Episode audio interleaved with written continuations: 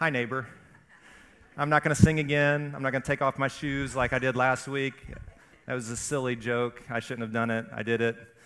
It's a beautiful day in the neighborhood. It's a beautiful day. Hi, neighbor. Um, so, this week, I just want to give you a couple pictures that I saw, not, not actual pictures. I'm going to tell you a couple stories that, that I saw that um, were, were super powerful. I got a text from a friend from church um, this week, and she said, Matt, thanks for the nudge. I made some cookies and took them to a neighbor that I had never met. And I went over, knocked on the door. I met this lady whose father had, she has three kids, I think she said, and her father just died, and she moved back to Phoenix to take care of her mom. And this was my first time meeting her, and I would have never known that if I wouldn't have taken cookies and introduced myself. And I said, That's what neighboring is. That's exactly what God calls us to do is to get to know our actual physical neighbors, those who are near to us. I thought that was awesome. And then I was thinking, you know, some people, um, neighbor, neighboring looks different where you live. And I hope we also take the idea that neighboring isn't just done in our neighborhoods, but it's also done in our places of business with your clients, uh, with your, your manager, with uh, the people that you work with every single day. And it's in our schools with our kids. Like neighboring happens there as well. And so my wife and I, both of our kids went to winter camp this weekend that are both of our kids that are in home and our other one's off at college. And we were like oh my goodness we have an empty house. Let's leave it and go on a date uh, together. And so we went on a date night and we went to um, vincino's? Vicino's vincenzo's? I don't know. It was awesome. It, the food was great. But we met um, the, the server who was kind of taking care of us uh, she was awesome she goes to church here and um, she knew everyone. She's been working there for 11 years, and she knew everyone by name. And I sat there and watched her talk to almost everyone that came in, and I thought, that is neighboring. She takes an active interest. She knows their names. I think she actually told a couple of them when they left, I love you. Like they're so close, their friendships. And I was like, that's an unbelievable picture of what it means to neighbor well. When asked what the the greatest commandment was. Jesus said, Love God with everything that you have. Love God with your heart and your soul and your mind and your strength. Give God your complete attention. And the second is just like it. Like you cannot separate these two love God and love your neighbor. And Jesus said, All of the law and the prophets hang on these two things. And if we are followers of Jesus, we are compelled, like it's, it's not duty, we're compelled to love our neighbor as we have been loved by God. Look at this. For God so loved the world. You've heard this verse before. Most of us in this room have heard this verse. For God so loved the world and we know the next line that he gave his one and only son. But what I don't want us to miss is that God loved the world so much, his love was reflected in his physical presence in the world. God loved you so much, he wanted to be physically present with you and with me. The incarnation is a reflection of God's love. And our, what, what we're compelled to do is to be physically present with the people who are near to us. And listen, we live in a world that is pulling us apart and distracting us from relationship, which is the most important thing that we could ever pursue is relationship and relationship with the people who are in our household, the relationship with the people who live next door and across the street, relationship with the people we do business with, relationship with our servers, relationship with everyone. It's the most important thing in the world. And we are being pulled apart and distracted, and we are learning. We are being discipled. Make no mistake, we are being discipled to hate one another. We are being discipled in that way. And, and Jesus said the most important thing we can do is give God our attention, our affection, our heart, our soul, our mind, our strength, and, and to give ourselves like God gave to those that we're near, those who are all around us. And so, what we want to do these two weeks, and I hope what we're being moved to, to consider is um, who is near to me not just who is dear to me, but who is near to me. And how do I need to develop or, or nur- nurture a heart of compassion in order to love them the way that I've been loved by God? That's, that's the challenge. I, I was thinking this week that our neighbors, um, many of our neighbors, might not ever read the Bible. They'll probably never ask you a theological question, which is what most of us are scared about.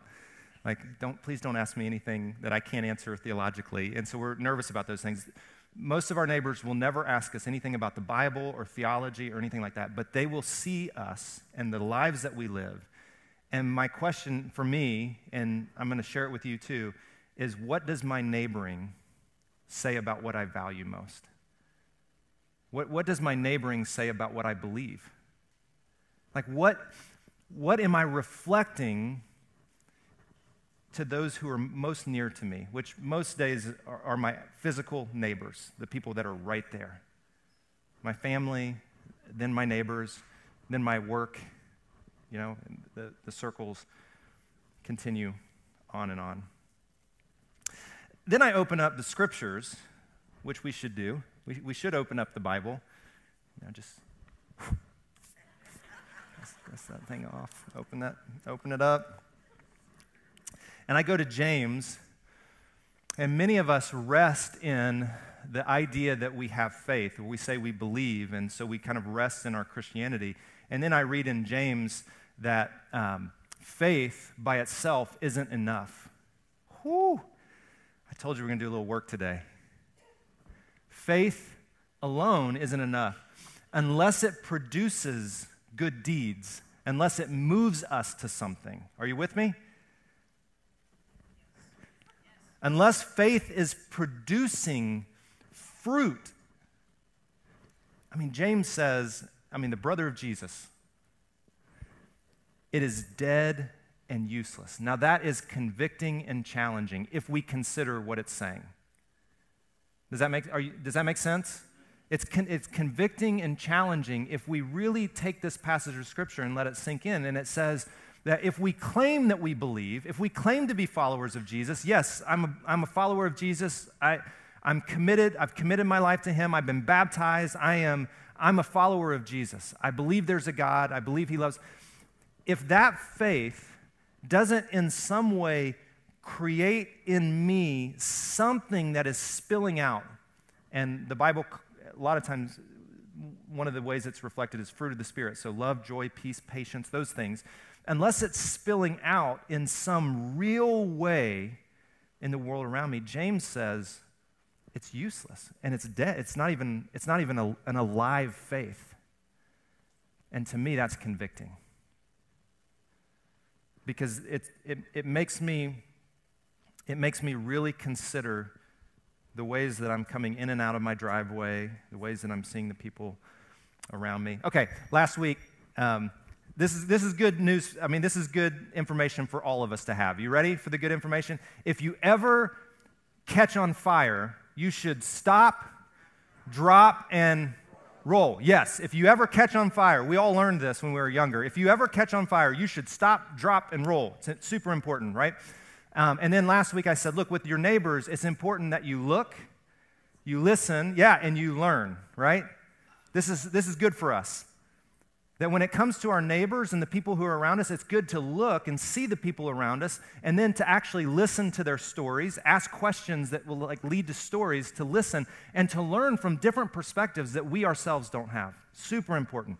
We've been saying this over the last couple years with all the, the, the racial tension in our world, um, some of the differences that we have in, in ways that we understand the social uh, economies and all, all of that that it's important for us to, to listen and learn from people who see it differently than us. Like, that's important for us. Now, it doesn't mean that we don't hold beliefs and convictions, but it does mean that we are standing in a certain spot and see things a certain way that have been shaped by our upbringing, and we might be missing something. We might not see a complete picture. And so, listening and learning from people who are different than us, super important. And we can start with our neighbors, they're, they're right next to us. But I didn't think three was enough. Stop, drop, and roll. Look, listen, and learn. Okay? I thought we need one more step because James told us if, if it's just about saying we have faith, there's nothing there. So my next little line, and I used all S's to help you. See. So I look, but th- then do I actually see? So I may glance, but do I see? Like I might when I'm driving by, like driving down my street. I live on Cinnabar. I know it's a crazy name, all the S's. It's a C actually, but Cinnabar. Like so, I drive by and I I look, but do I see the people who are there in the homes? So I see, and then do I do anything to respond to what I see? Do I serve? Do I share life? Do I do any of that? And I think those are good three cha- those are three good challenges for us. Um, yes, to look, to listen, to learn, to, to see, and then to take a step to serve and share my life with them. Could that help us neighbor well? Um, so, I, I think for me, and maybe for you, so often we read scriptures and we, we just want to know, like, what do I do to be a good Christian? What do I do? Like, what do I need to do? Sometimes, you know, there's the theological and theoretical, but like, what do I do today? Like, what do I need to do to make God happy? Anybody? Like, I want to know, like, how do I pass the test? I want, if there is a heaven, I want to go there. And so, give me the, the minimum. Like, what do I, what do I need to do? And so, the person, one of the ones who asked Jesus, What's the most important commandment? And Jesus responded, and, and, you know, do this and you will live, he said. And the man said, Okay. Now, can you define who my neighbor is? Now, come on, this is the question you and I have. If, if I need to love my neighbor, Jesus, I want to justify myself. This, it says the man wanted to justify his actions. This is what we often do. I want to justify myself. So, can you define for me, can you give me an idea of who my neighbor is so I'll know exactly who to love and who I can ignore? Now, he didn't say it that way, but that's what he wanted to know. And I think that's what you want to know, and that's what I want to know too. Like, do I really have to love my neighbors, even the ones who, like, let the weeds grow up, even though the homeowners association tells them they've got to cut them and there's going to be a lien on their house. They just don't seem to care. And the 10 cars in the driveway that, you know, half of them work, are like, are they going to move those? And do I really have to love them? And what does that mean? And like, who can I ignore? And who, like, who do I actually have to love? And so Jesus, being the brilliant one that he was, tells a story and you've heard the story. And one of the challenges of having heard the story is sometimes we miss the power of it. So I want to tell you the story and make a couple little comments as we go through. So Jesus tells them this story to answer the question. There was a Jewish man who was traveling from Jerusalem down to Jericho. And the reason it says down to Jericho is not because he was going south, but because it was literally from a higher elevation down to Jericho and he was attacked by some bandits. This road from Jerusalem to Jericho was a dangerous road. It was 18 miles long, so about 18 miles to get from one to the other, and it dropped, I think, about 3,500 feet. So in elevation, that's a pretty significant drop, you know, 3,500 feet.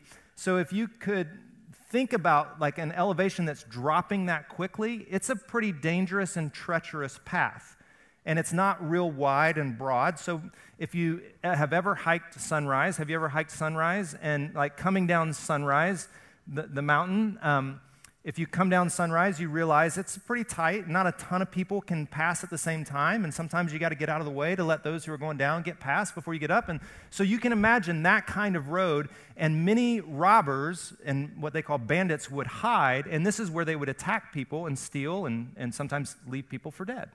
And this is what happened to this man. He was attacked by bandits. They stripped him of his clothes, they beat him up, and they left him for dead beside the road. So it was a Jewish man, really important, Jewish man who was traveling down. Are you with me? Okay, good. So by chance, a priest came along. This is where my profession gets a bad rap.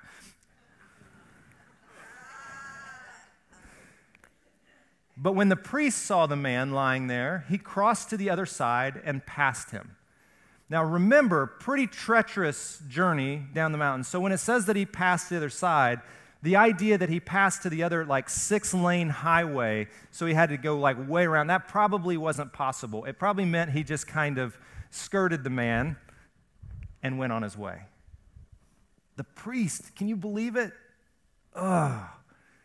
I don't like that part of the story. Now, what's interesting about this, oh, the Levite is the second, and the Levite was, the, was probably an assistant to the priest. Now, let me give you just some background on the priest thing. So, priests in traditional Jewish culture would serve for two weeks at the temple in Jerusalem. They'd serve two weeks straight, and when they were done with those two weeks straight, they would take what was given to them, so their, their pay, which was usually tithes that came in from people. We're going to pass the plate here in a few minutes. And the tithes would come in. Usually it was grain and food and those sorts of things. There was some money, but it was mainly like uh, food and things like that. The priest, at the end of his two weeks, would take some of the grain and the food and the things that were given to him, and that would be his pay, and that's what he would take home to his family. So this priest was probably traveling home from Jerusalem after serving for two weeks, and he probably had all of his pay, his food, the money, those sorts of things. Um, I'm trying to make it sound a little bit better. And if if he touched someone who was dead or someone who died, it would make him unclean, as well as everything that he had with him, which meant he wouldn't be able to provide for his family. Man, that makes me feel a lot better. So he didn't just ignore the man, like he had some excuses which is what we often do. Levite, same thing. Heading home, they both ignored him. Levite actually, it says, you know, kind of stepped over the man. Okay. Then, oh, this is the other thing. So, in Jewish culture, in Jewish society, there were priests, they were seen as up here. Um, and then there were Levites who were the, the assistants to the priests, and they were seen here. And then there was everybody else, the Jewish people down here. So just like our culture today, like pastors are up here, and then. no, but in that culture, seriously, the priests were here, Levites, and then everybody else. And so when Jesus was telling this story, they were assuming that the next person to pass was going to be another Jewish person because that's the progression that, that's being made. Like there was a priest, and then there was a Levite, and then there was another Jewish person. In the Old Testament, when it talked about loving your neighbor, so many of the interpretations of that were to love the other Jewish people. That's who they saw as their neighbor. And here's where I want us here's where I want us to find some conviction is that so often when we think about loving our neighbors, we're thinking about loving the people who are just like us. And this is where Jesus' story takes a radical turn and cuts the people in ways that they didn't anticipate coming. And Jesus says, There was a despised Samaritan, the person that you hate and you can't stand, who you believe is on the outside of God's kingdom. He came by. And this despised Samaritan felt compassion. He used a word.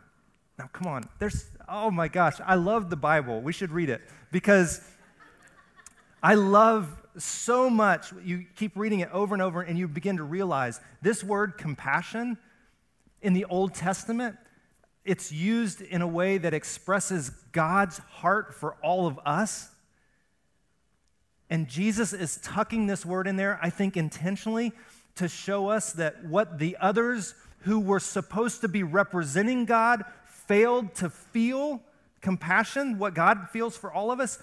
This despised Samaritan felt that. He reflected God. The one that they thought was on the outside was the, one who actually reflected who God is. I mean, unbelievable. He soothed his wounds with what he had, and he put the man on his own donkey, and he took him to an inn where he took care of him. And look what he did. He took care of him, and then he, the next day, he, he handed the innkeeper some money, and he said, Take care of this man, and if the bill runs higher, I'll pay you the next time I'm here. The Samaritan didn't just go over and feel compassion and bandage his wounds. He actually put him on his donkey, took him to an inn, paid for everything that he needed, and said, If it's, if it's more, I'll take care of it. And then Jesus ends with that and he says, Now, which of these three would you say was a neighbor to the man who was attacked? Now, this is another piece of Jesus' brilliance. So if you've, if you've trailed off, come back for just a minute. Here's, here's what Jesus is doing that's just brilliant. So he's, he's like talking to probably predominantly a, a Jewish crowd. And he's already like cut the priests and the Levites. They're already steaming mad. But for the rest of the Jewish people who thought they were going to be on the good side of the story, they actually now see themselves as the one who was left for dead. I'm the one who's left for dead. And Jesus turns the tables by saying, which of the three was a neighbor? They want to know who's my neighbor? Jesus is turning the tables. He doesn't even actually answer their question. He says, which of these reflects what it means to be a neighbor? And the man answers, this I find fascinating too. He couldn't even say the Samaritan because they hated the Samaritans. He said, the one who showed mercy. And Jesus says, Yeah, now go and do the same. Big ending. Boom. The one who the one who showed mercy. Okay, now now go and do, this, this, do the same. And Jesus, in, in his subversive way, in his kind and gentle way, and I think Jesus was really kind and gentle with the ways that he did this, he, he answered the man's question, but he also confronted the true prejudice that lived within this person, this man. And I think that's what the story is to do for us as well. Like, we want to know, well, who, who's my neighbor? And the answer is whoever's close. Even if that person is really different than you, even if that person you consider to be outside the bounds of God's love or outside the kingdom itself. Like, even that person is your neighbor. Like, go be the kind of neighbor that that, that Samaritan was to the man who was left for dead. Convicting. N.T. Wright, I was reading just some other commentaries, and I, I don't know um, that I've ever read this one before. N.T. Wright says this No church, no Christian can remain content with easy definitions which allow us to watch most of the world half dead in the road. Like we can't we can't ask these questions in order to set up easy definitions or easy boundary markers for ourselves and then watch the rest of the world half dead and step around and ignore what's right in front of us. And, um, you know, I asked those big questions, that, that big question earlier, like, which would you choose? to fix. One of the challenges in our world today is we see so much pain and hatred, division. We, we see so much of that in the world, don't we? Because we have TVs, we have social media, we have, we have all of these things. Now, got to be careful on what you believe and what you read and all that kind of stuff. But the, the fact is, we just see so much. And I think one of the challenges is we become desensitized to it. It's over there, it's, it's far from us. And so, like, I can ignore it. I can see it and I might feel bad for a little bit, but I can ignore it. Like, what's going on in the Ukraine right now. Like I can, I, I hear about it, I read it, but we become desensitized to the reality that there, there are people like us, like going about our daily lives, and now hear rockets and you know gunfire and, and all of that all around them, and they, they fear for their lives, right? I mean, and we become a little desensitized to it. And then I mean, just to be transparent, I see it and I want, like, I want to have compassion, but I'm like, what can I do? And I think God says, love your neighbor. That's what you can do. That you feel, compa- you, you, you develop that heart of compassion, you nurture it, you let me shape your heart, but then you do something that's right in front of you, and you don't just stand on the, on the boundaries or you don't just pass by the road on the other side. You know, we work with here in town, the Matthew House, one of our new ministry partners that is helping refugees who are being relocated to Phoenix. Like we, we respond when we see something that's right in front of us.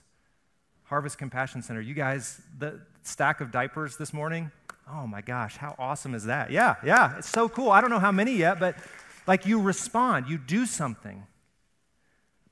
You, you, you invite God to shape your heart, give you compassion. And I think when you do that, He'll nudge you to respond in any way. And, and you know what?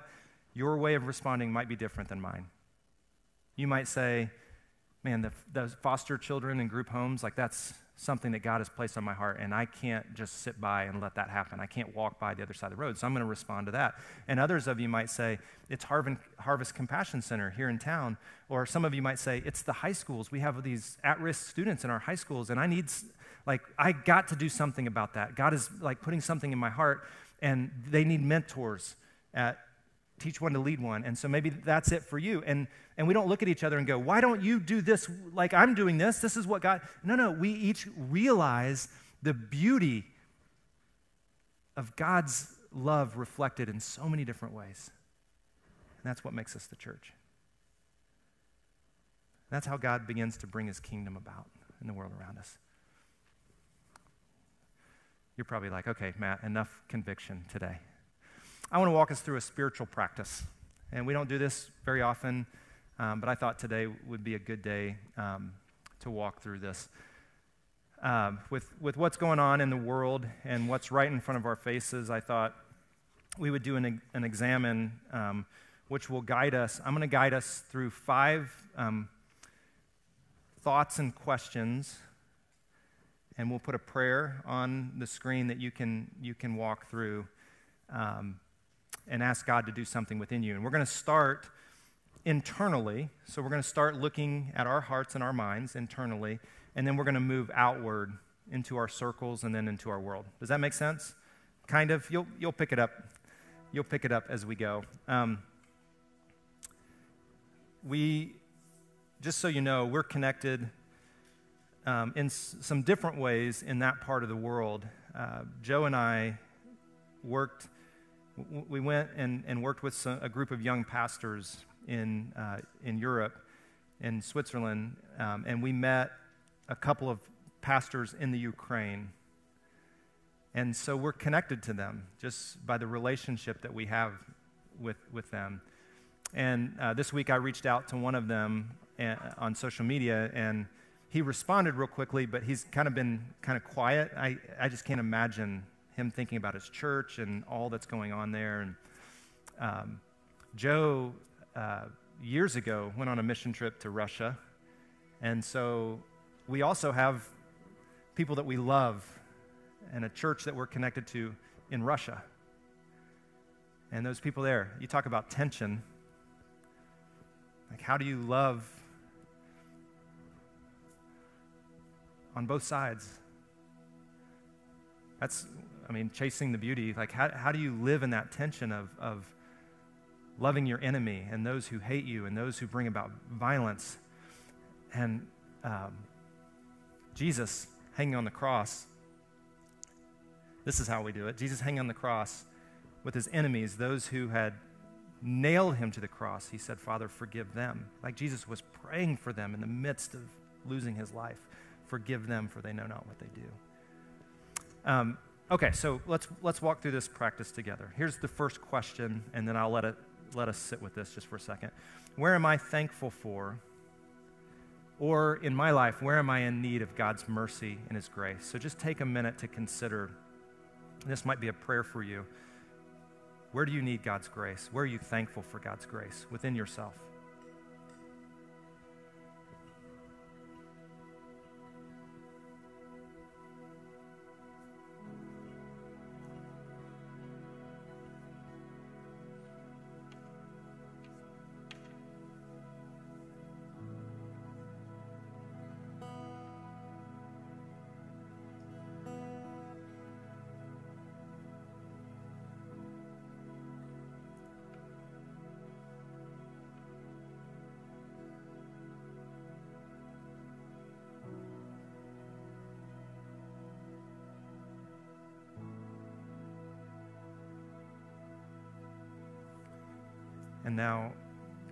As you think about your internal life, your heart and your mind,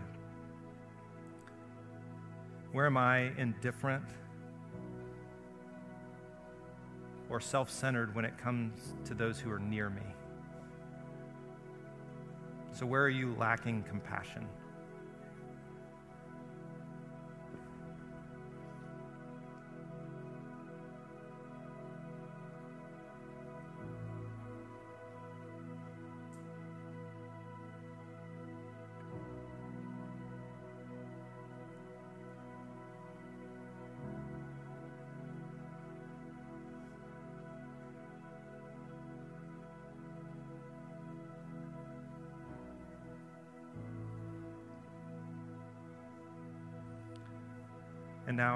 As a, part of an examen, we, look inward and then we begin to turn outward. And where in our neighborhood, in our business, in our school,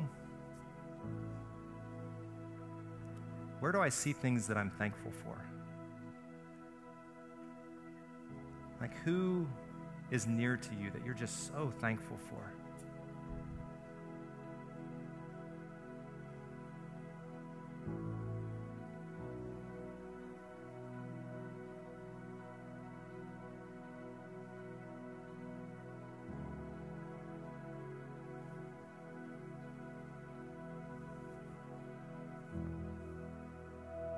And in that same light, in your neighborhood, in your business, in your hobbies, in your school, ask God to, to put someone, one person or one house on your heart that you need to see and serve in this next week.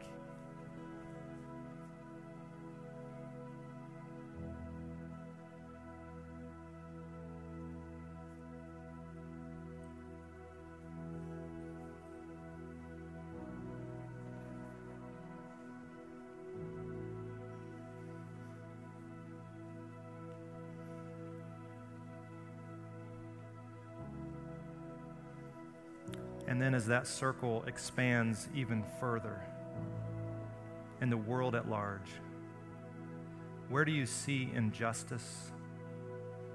Where do you see pain, division? Where do you see fear? And where do you see hatred that is in desperate need of God's mercy and His grace?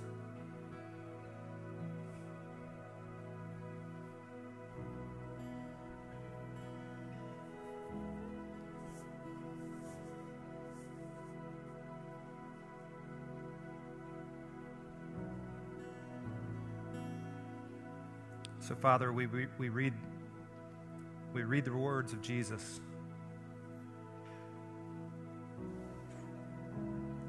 I pray that these words would not uh, give us simple categories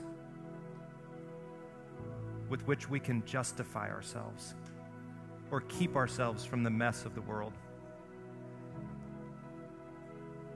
God, when we see war break out, even though it's on the other side of the globe. God, give us a heart of compassion. Help us to see people, your children, sons and daughters, brothers and sisters. Help us to see people. And God, in that growing heart of compassion, that you want to nurture within each one of us. God, I pray that we would not rest in a simple belief, but that we would allow that belief to, to flow out into good deeds. That that compassion would compel us to love others, even those who are very different those who believe differently, those who see differently, those who act differently. God, help us. Help us to be a good neighbor to anyone who is near. Help us to look, to listen, to learn. Help us to see, to serve, to share life. God, most of all, may your kingdom come. May your will be done here on earth as it is in heaven. Give us each and every day what we need. And God, help us to see that what you've given us is maybe exactly what someone else needs. Help us be willing to share that. Forgive us just as we forgive others. And God, lead us not into temptation, but deliver us from the evil